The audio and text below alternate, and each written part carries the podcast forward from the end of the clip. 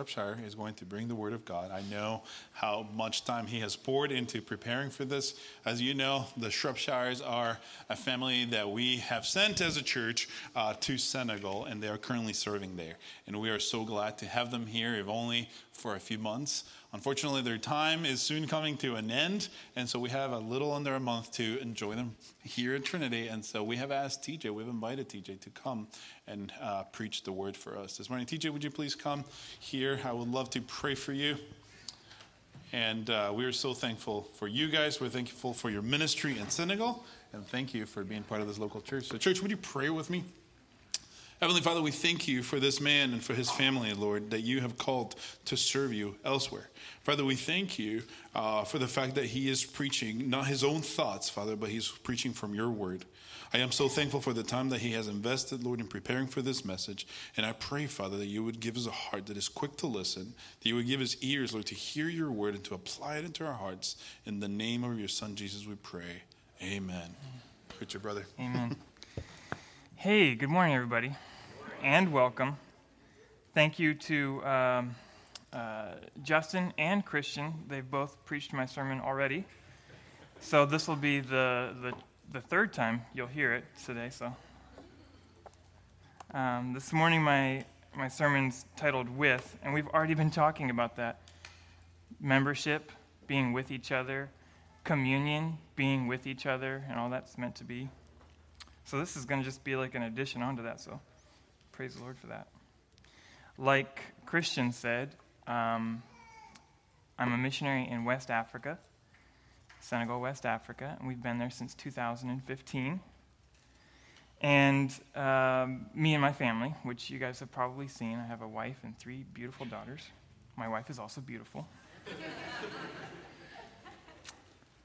uh, we've dedicated our lives to seeing um, an unreached people group reached with the gospel of Jesus Christ. And we were sent out by Trinity Community Church in 2015, and we've been there ever since. Um, I'm just going to, I know we've been doing a lot of praying. Can you guys just pray with me right now that we'll be listening to the word? Lord, thank you for this opportunity to, to bring a, a word of encouragement about what you have already shown us, a reminder of your truth in the gospel.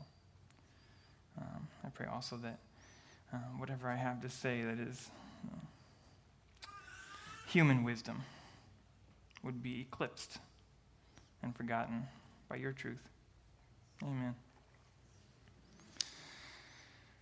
Okay, so let's, you know, I, guys, honestly, this this whole dichotomy. Um, I've never preached without using my my written word, right?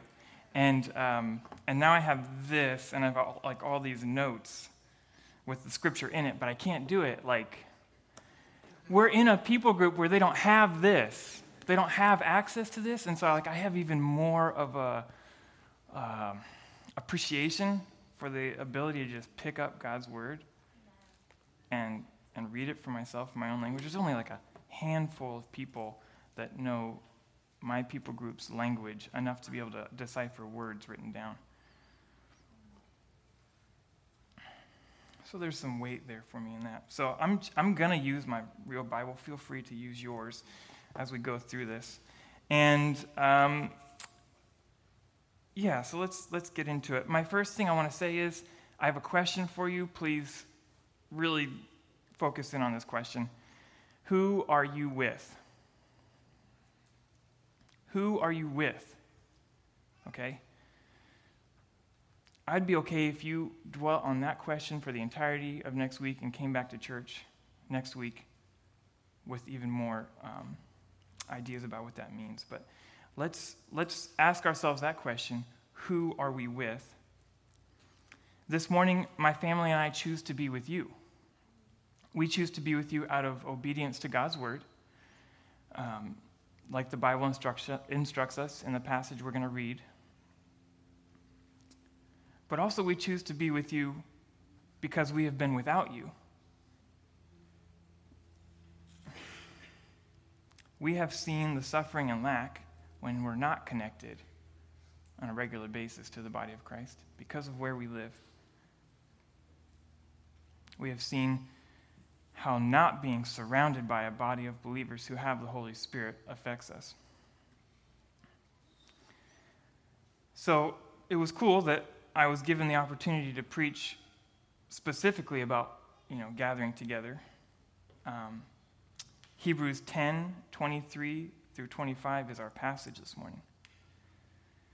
And I was asked to preach this specifically because of my perspective, um, having been without the body.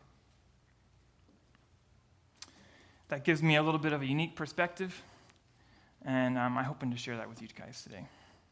Especially here in the United States, where like there's a there's a church on almost every corner, and that it just is it's not the same. So let's let's look at God's word, right? Let's look at Hebrews 10, 23 through 25.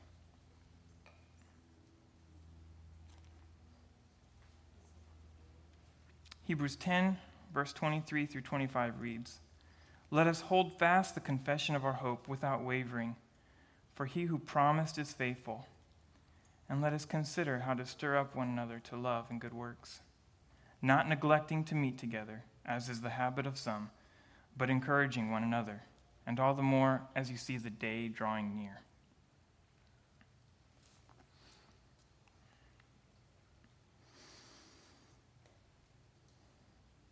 So I have three points for, this, for you guys this morning. But before we get into that, um, let's run to Scripture to bring context to the rest of Scripture. It would be really easy to just look at this and get a couple ideas about what it means um, through our experiences in, in church and what we've heard before. But I want to encourage you to always run to Scripture, look at who God is, to determine for you how we're going to be interpreting, how we're going to be understanding these verses. Uh, one thing that popped into my mind almost right away when I was looking at these three verses was how it, it gives us a picture of God and others, right? And uh, Matthew 22 is what came to mind.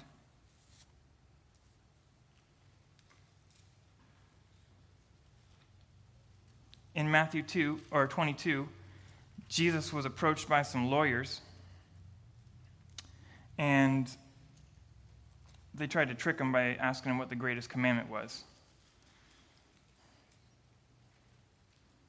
But Jesus answer, answered with something that blew him out of the water, of course, as always. So look at verse 37 through 40, and let's read that, okay? And that should set the stage for us this morning. It says in verse 37 And he said to him, You shall love the Lord your God with all your heart, and with all your soul, and with all your mind. This is the great and first commandment. And the second is like it You shall love your neighbor as yourself. On these two commandments depend all the law and the prophets. How incredible! How incredible! All of Scripture hangs on two commandments to love the Lord your God wholly, entirely, and to love others in that same way.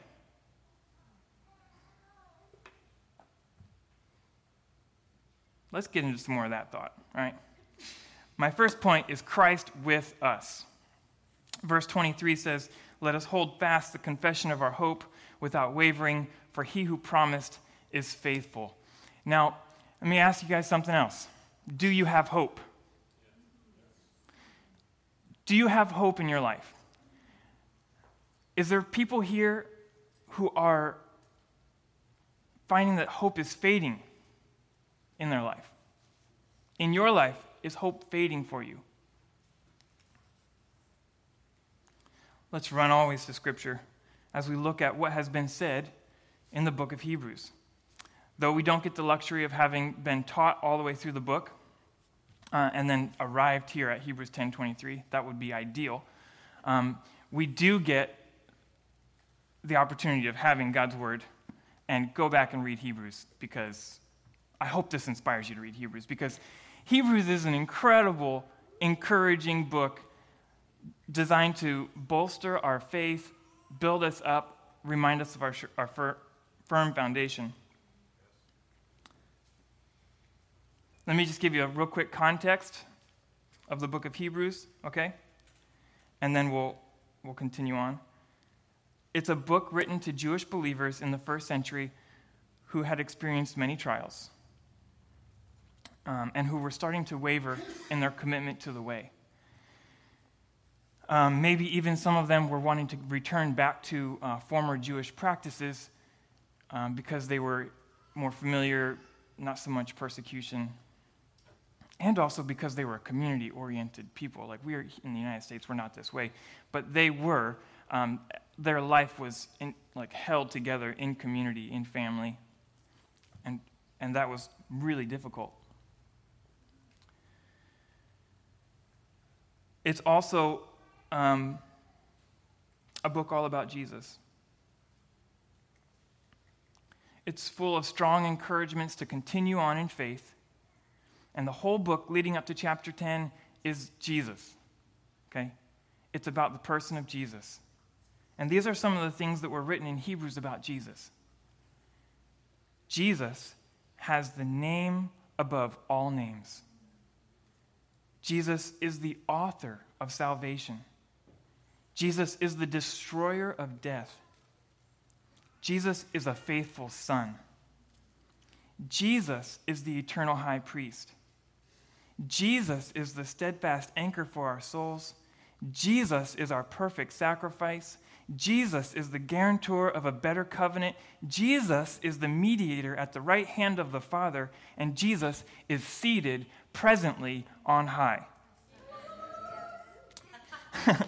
Verses 23 through 25 come right on the heels of that. They come right after all this powerful proclaiming of who Jesus is. And what does the author of Hebrews do with that powerful proclamation? A resounding, unmovable, hold fast. Hold fast to Jesus. He is our hope, He is faithful. Jesus is not just our hope, um, but He is the hope. Okay? He's not just something we can hope in, He is hope. Adam's hope, all the way back in the Garden of Eden, the first guy to sin, right? His hope is our hope. Adam's hope was the restored fellowship with God that had been lost and broken. God promised Adam and Eve in the garden, way back there, someone would come to set things right. And Adam's hope was not, okay, then I'll have access to good food again. It was, okay, then we're going to be together again. The patriarch's hope was our hope, is, is our hope. Later on in the book of Hebrews, in chapter 11, um, while it's talking about the people who had put their faith in God, while it's talking about Abraham, it, said, it says, he was looking for a city whose maker and builder was God. He was looking to dwell with God. With. Are you noticing the theme of with? Good. And what is our hope? Our hope is Christ. Just like the rest of them. Our hope is Christ. Colossians 1:27 says,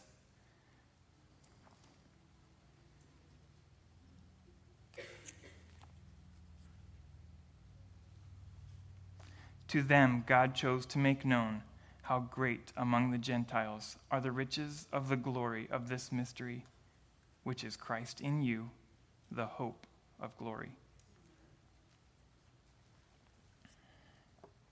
Adam's hope is our hope. Abraham's hope is our hope. Our hope is Christ. I mentioned earlier that we need to look to Jesus. We must always look to who God is to know what we should be doing. I'm going to say that again. We must always look to who God is, how He's acting, how He acted, to know what we should be doing. The churchy way of saying that is from theology flows doctrine. That's why theology is so important. You need to know who God is. The more you know who God is, the more you understand about how He made us and how He made us how we interact. Not just with Him, that's the most important part, but also with each other.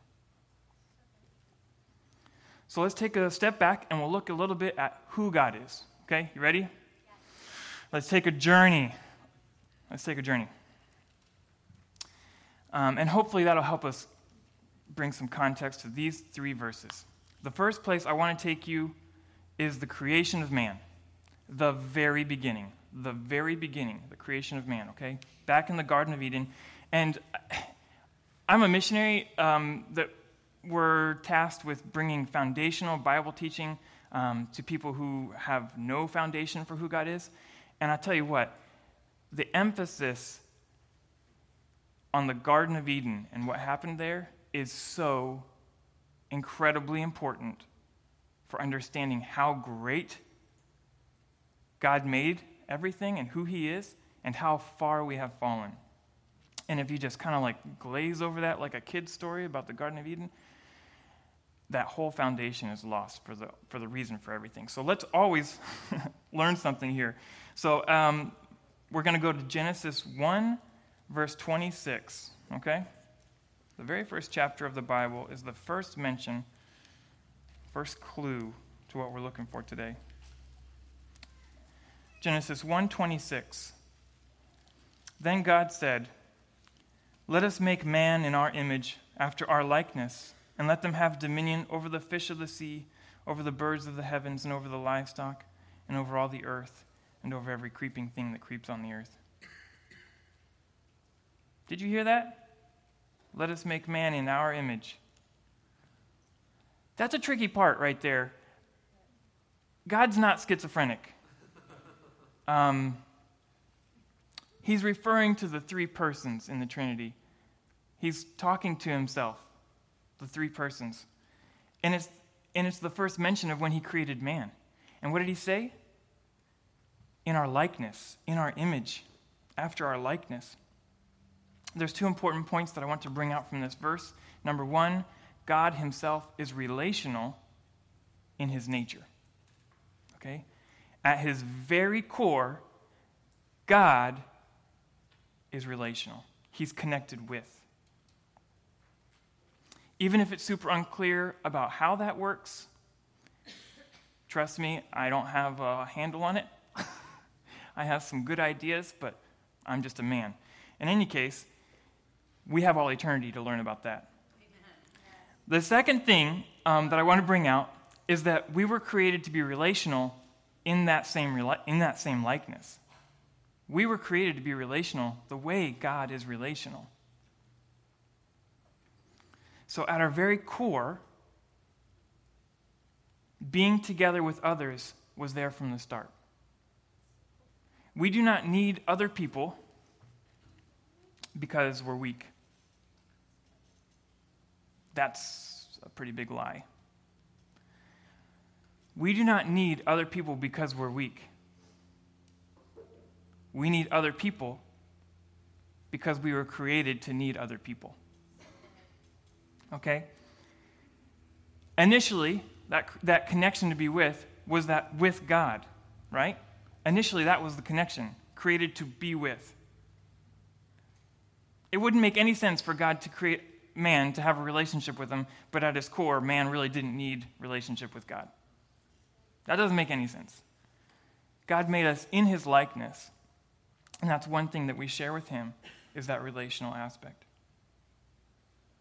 So God is spirit, and we have a, an internal um, programming to be connected spiritually with God. Also, with each other. And people are both body and spirit. So there's a, there's a cool picture of a couple things going on here, but there's a lot of relationship, all right? That's why when you have a relationship with someone, like not just knowing who someone is. When you are in relationship with someone, there's a little taste of the heavenly there.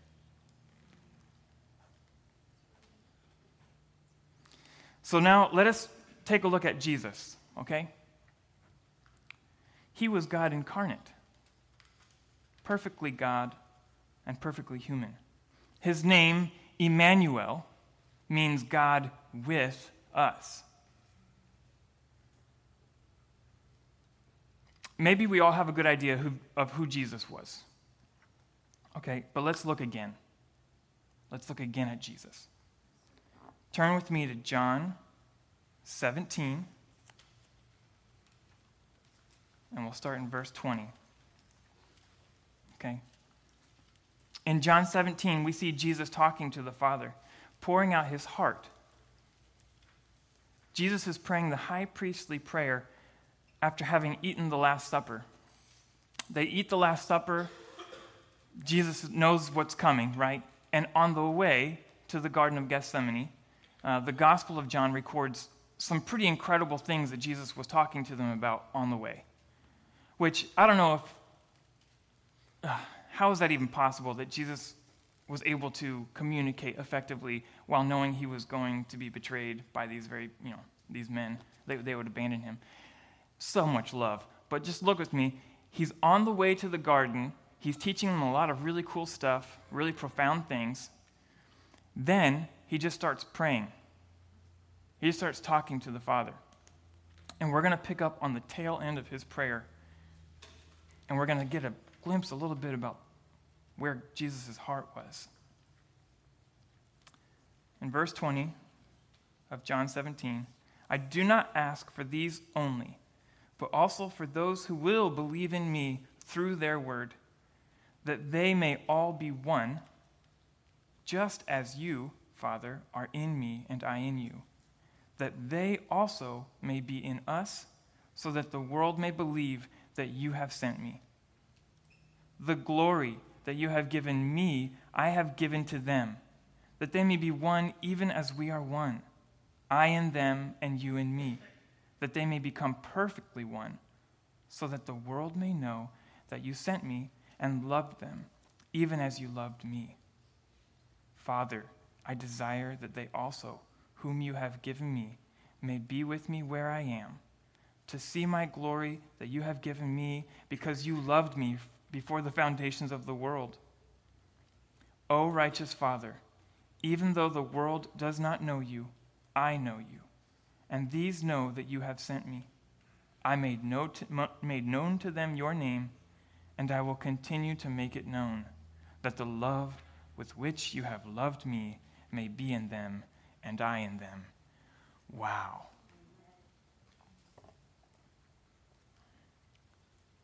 So much togetherness. It's so clear to be with each other and with God was Jesus' deepest desire. And not only this, but his whole plan to reach out to the rest of the world flowed out of that togetherness. I don't know if you know this or not, but Jesus came to be with us. He was modeling for us the right way to be in relationship with God like it was originally created to be, and with each other the way we were created to be. You, you, I'm not going to just say you, Bobby, Caleb, Dad, my dad's here, guys. Tim, Mike, Josiah, Karen, all you guys. I don't know everyone's name. You are so important to God. You are so important to God. He desires you. It's so clear right here. Jesus is saying he desires that we be together. He has done everything necessary to overcome every obstacle that stands between you and Him. Jesus came to be with us so that we could have relationship restored with Him. From the fall until Jesus, Everyone who placed their faith in God was looking forward to Jesus. Everyone who has come after Jesus, who is placing their faith in God, is looking back to Jesus. Jesus, He is our foundation of hope. He is the hope. He is the guarantee that we will be together again. Jesus' heart is God's heart to be one again. That glory of being with God was Jesus' main play. That was his main gig right there. He says that there is now given, he's now given that glory to us. And what's more, we get to experience that same glory together right here. We get to experience the glory of restored relationship right here.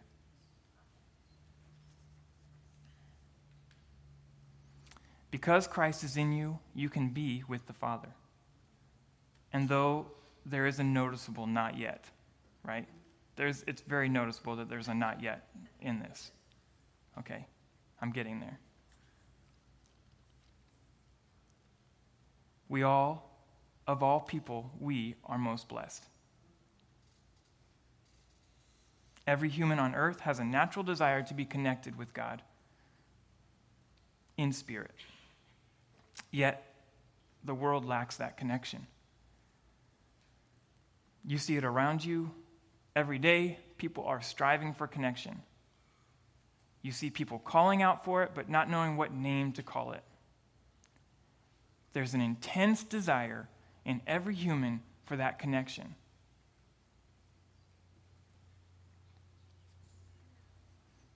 But the world gets way out of whack and goes every single direction. And Jesus is saying, It's right, it's, it's right here. It's me. I'm the hope. I am the connection. Speaking of striving, let's go on to my next point with each other. I have another question for you to ponder. What is stopping you from being with other believers? And now hold on. I don't mean here this Sunday. It might be coming to church, but also just being with other believers, in community with. What is stopping you from being with others?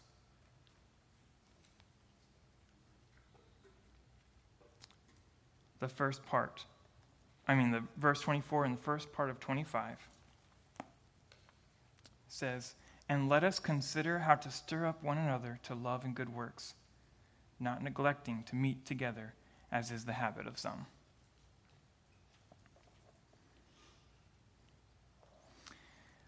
Let me just say that Christians getting together has been a difficult topic since the dawn of the church.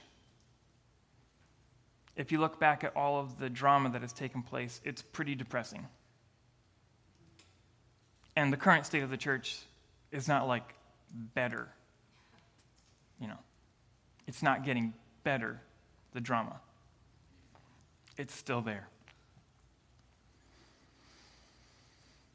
It's hard to imagine that these are the people Jesus is going to be with. It's really hard to imagine, sometimes almost impossible to swallow. That Jesus is saying, all those who are in me, who have put their faith in me, are part of this with thing. If I opened up the floor, put this mic out here, and said, okay, no judgment, anyone who wants to come up and share something about how um, Christians have hurt them or a church has offended them or snubbed them, come up here and tell the story. We would be here till next Sunday, no doubt without ceasing. I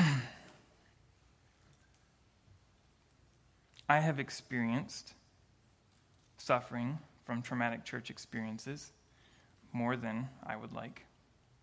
And I will not defend any of those institutions or people who have mistreated the people of God. I'm not here, that's not what this sermon's about. It's not about like saying, well, they were in authority over you, and so it's better for you that way. No.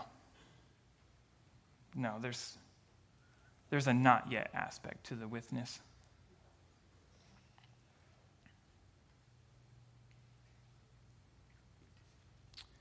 But let's put into practice what we see in Scripture, huh?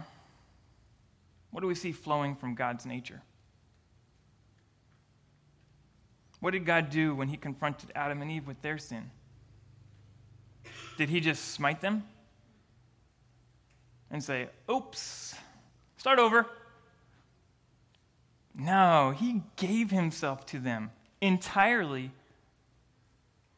Right then and there, the plan of redemption was put in place. God could have said, failed attempt, like Thomas Edison and a light bulb, right? Whoops.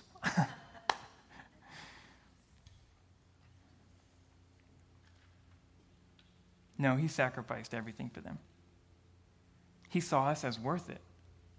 That relationship was worth it. That relationship was worth all the things over the thousands of years that have happened where God has been slowly bringing his plan of redemption into play is worth it? Adam and Eve gave up that relationship for a bite of good fruit.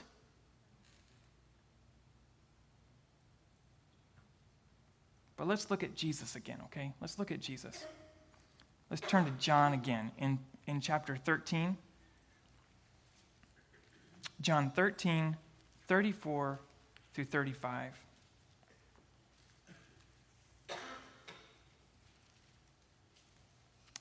It says, A new commandment I give to you, that you love one another, just as I have loved you. You also are to love one another. By this, all people will know that you are my disciples, if you have love for one another. Jesus is showing us just as I have loved you. Jesus is saying, This is the way.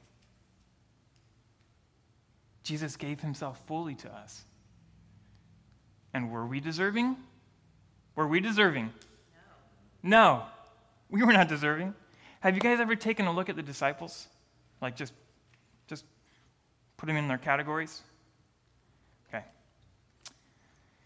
So we have some conservatives, some liberals, some swindlers, blue collar workers, elitists, extremists, and some backstabbers and thieves. You'd be pretty lucky to find that diverse uh, group of people in a church today. We get pretty exclusive. And yet Jesus loved them, ate with them, was patient with them. He even allowed himself to be ridiculed. Look again at what he says of them in this prayer in, in, in John 17. Look at it again. Uh, 23. I in them and you in me that they may become perfectly one, so that the world may know that you sent me and loved them, even as you loved me.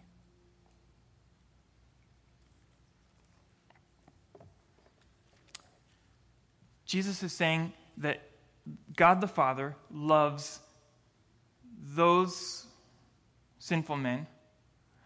God the Father loves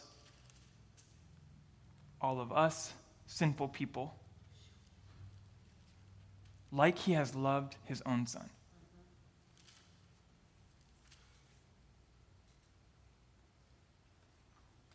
Did you come up with any answers for my question about what is stopping you from being with other believers?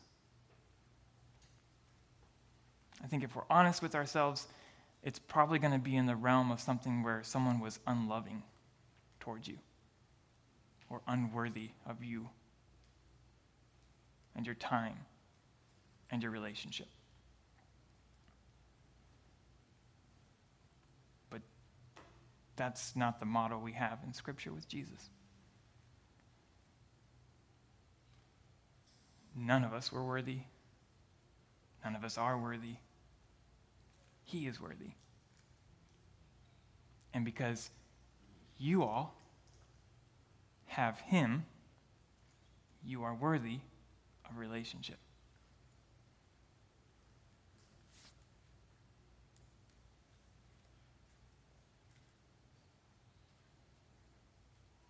So, who are you with?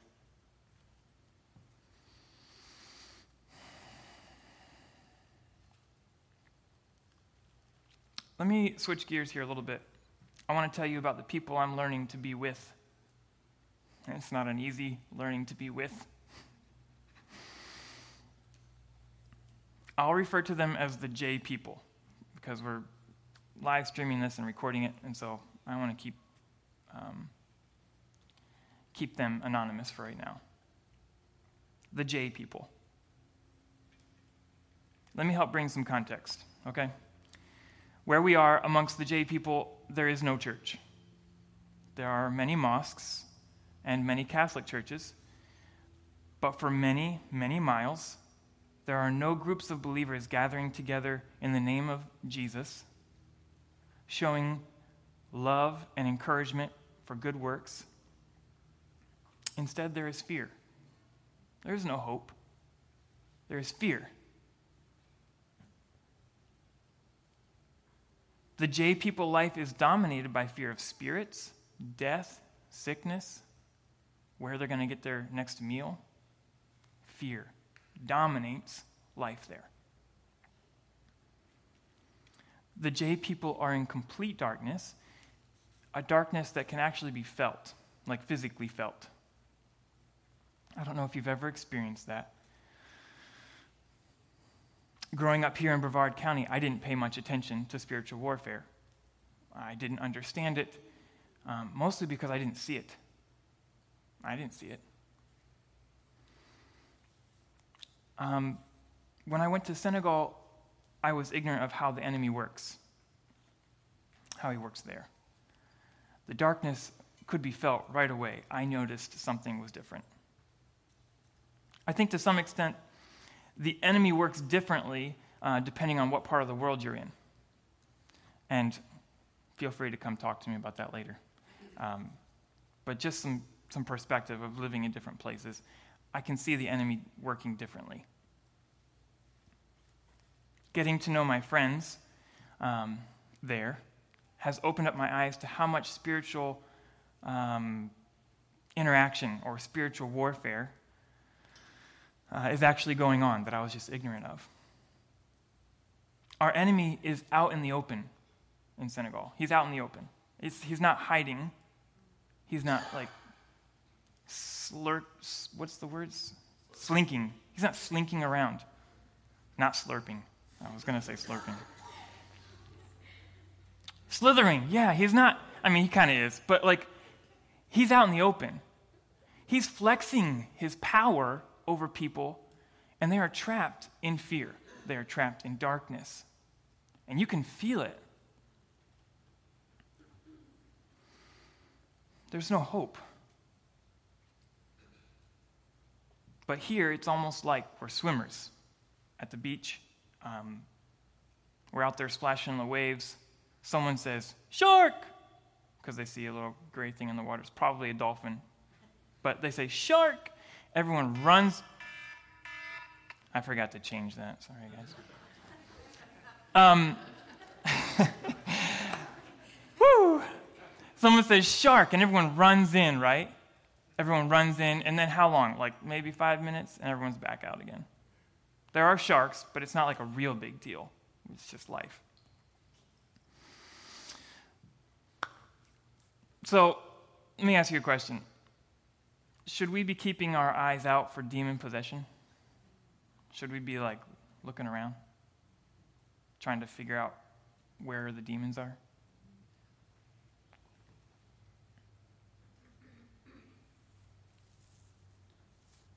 What is our enemy's purpose? Could you guys tell me that? Do you know your enemy's purpose? The enemy of God destroy, steal, kill, Deceive. Thank you, Cindy. Yes, Cindy wins. Um,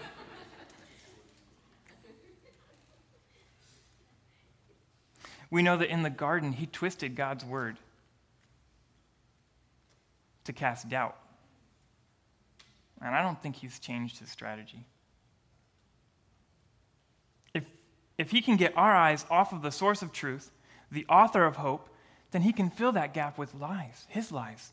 Then fear and doubt will grow in that gap, creating like this cancerous thing that grows, creating more and more division between people, between you and God as well. Isn't that what he does to you? Lies of the enemy sound pretty good, and they're hard to spot sometimes. If you don't hold them up to the light, you won't know the difference. And Jesus is our light. Hold them up to Jesus. If you're wondering if what you're believing is somehow not quite right, maybe it's a little bit twisted, hold it up to who Jesus is. Examine it with who his character says he is and what he did. If it doesn't line up, it's a lie of the enemy. Jesus is the light of the whole world.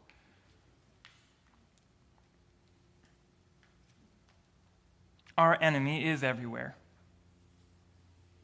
much more than we as Westerners could believe. Our independent hearts value that lone wolf ideal, like James Bond or Bear Grylls. You know what I'm saying? Like, we think that is like strength. We forget that Jesus called us sheep. Jesus called us sheep. He did not call us lions, tigers, and bears. He called us sheep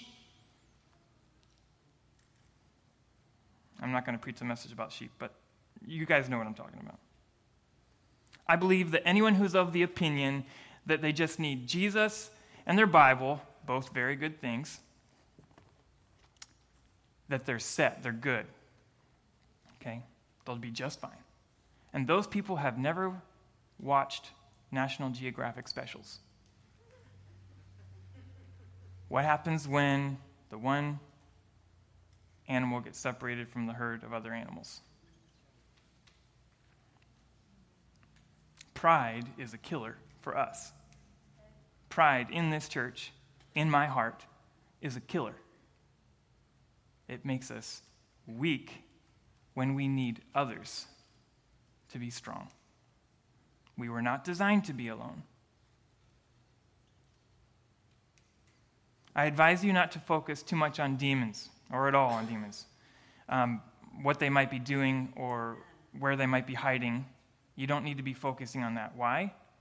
Anyone have any guesses? Our focus is to be on Jesus. Fix your eyes on Jesus, the scripture says.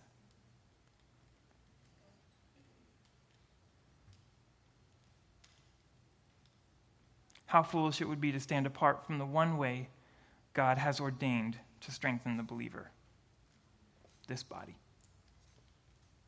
He's ordained it. From the very beginning, that withness, He's ordained that.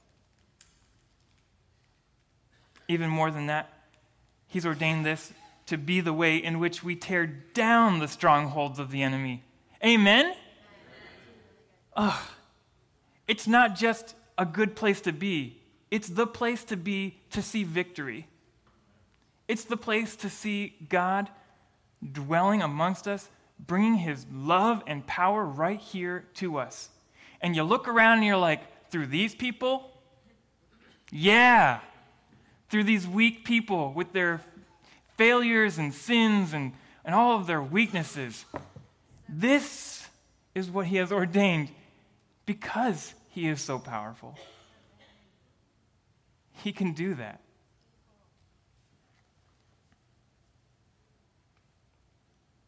Remember uh, the darkness I mentioned we were living in, right? You realize how quick,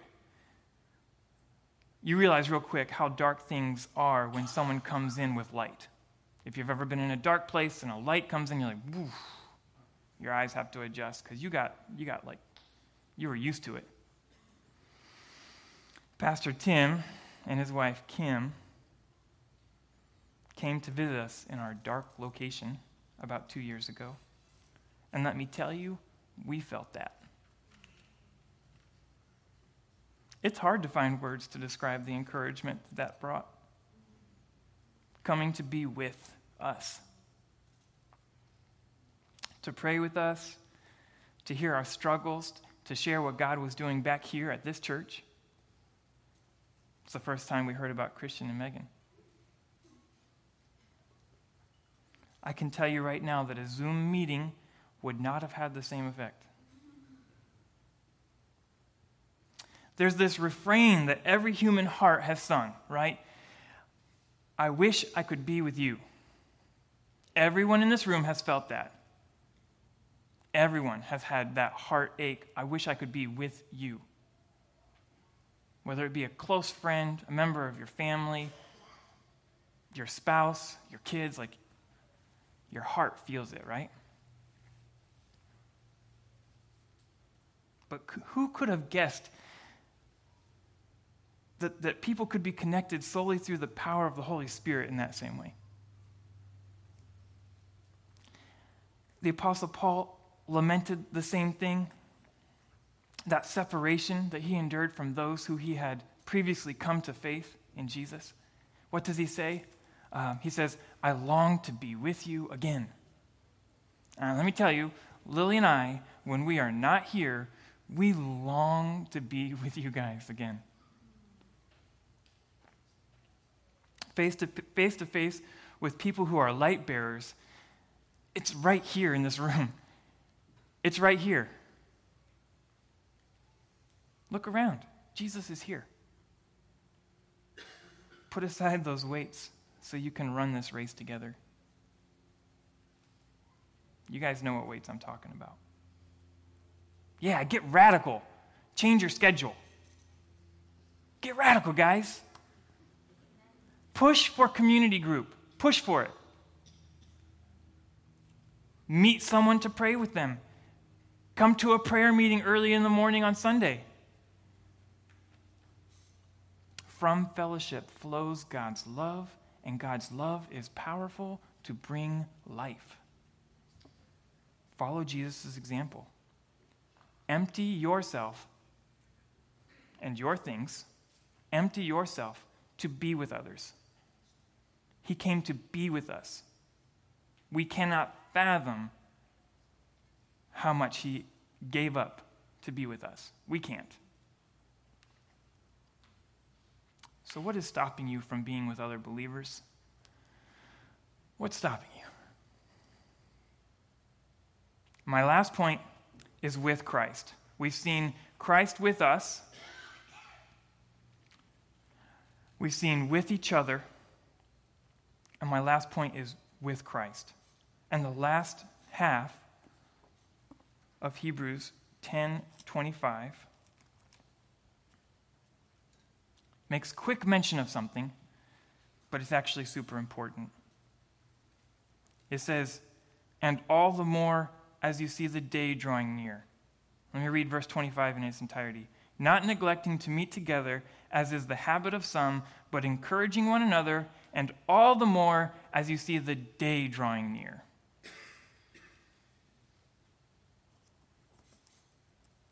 Does the idea of being with Christ in heaven seem intangible?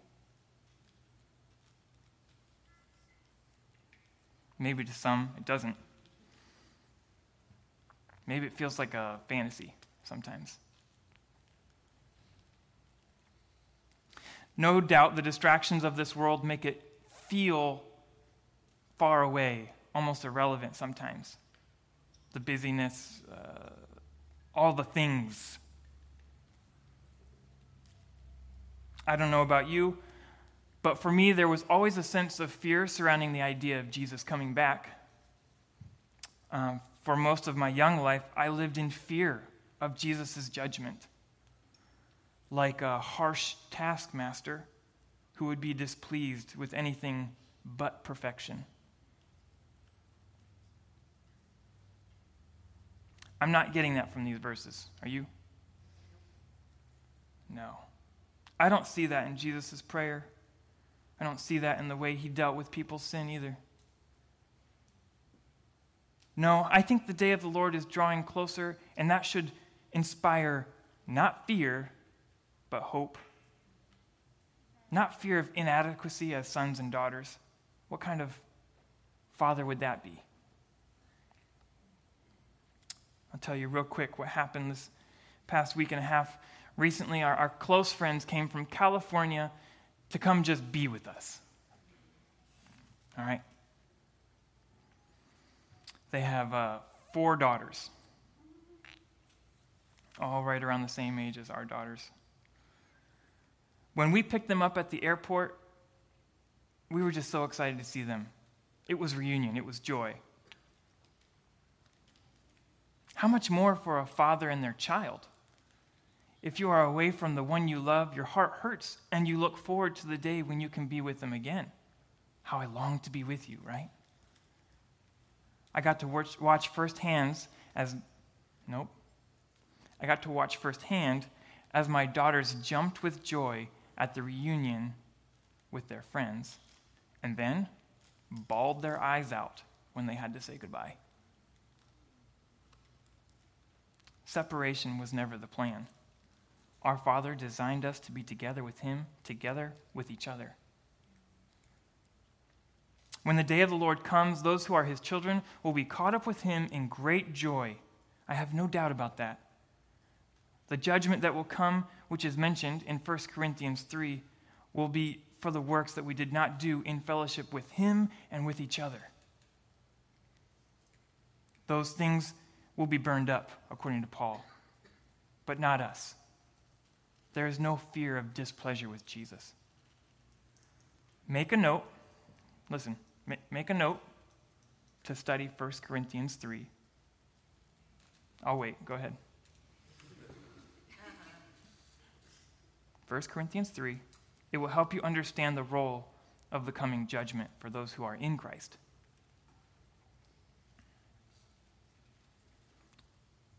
The band can come up now. I love seeing patterns in Scripture. And this pattern of relationship, the relationship driven purpose, is even more important to me as I've been learning to live cross culturally.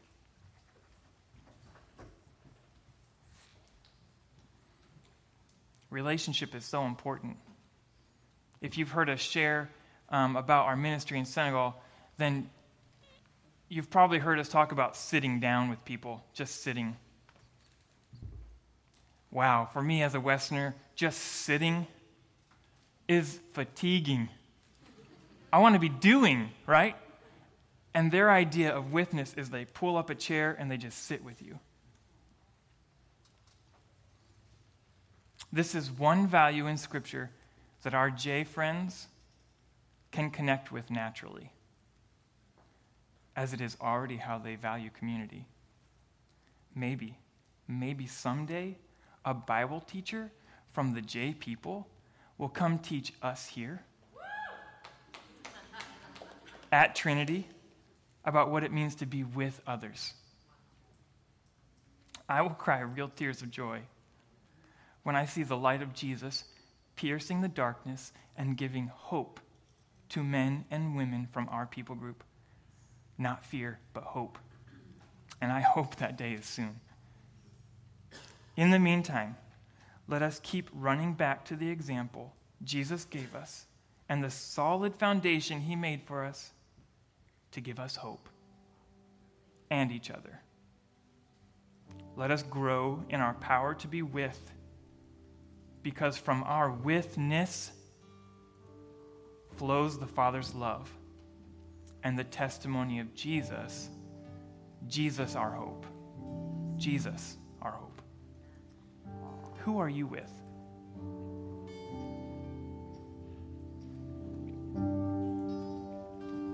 Would you stand?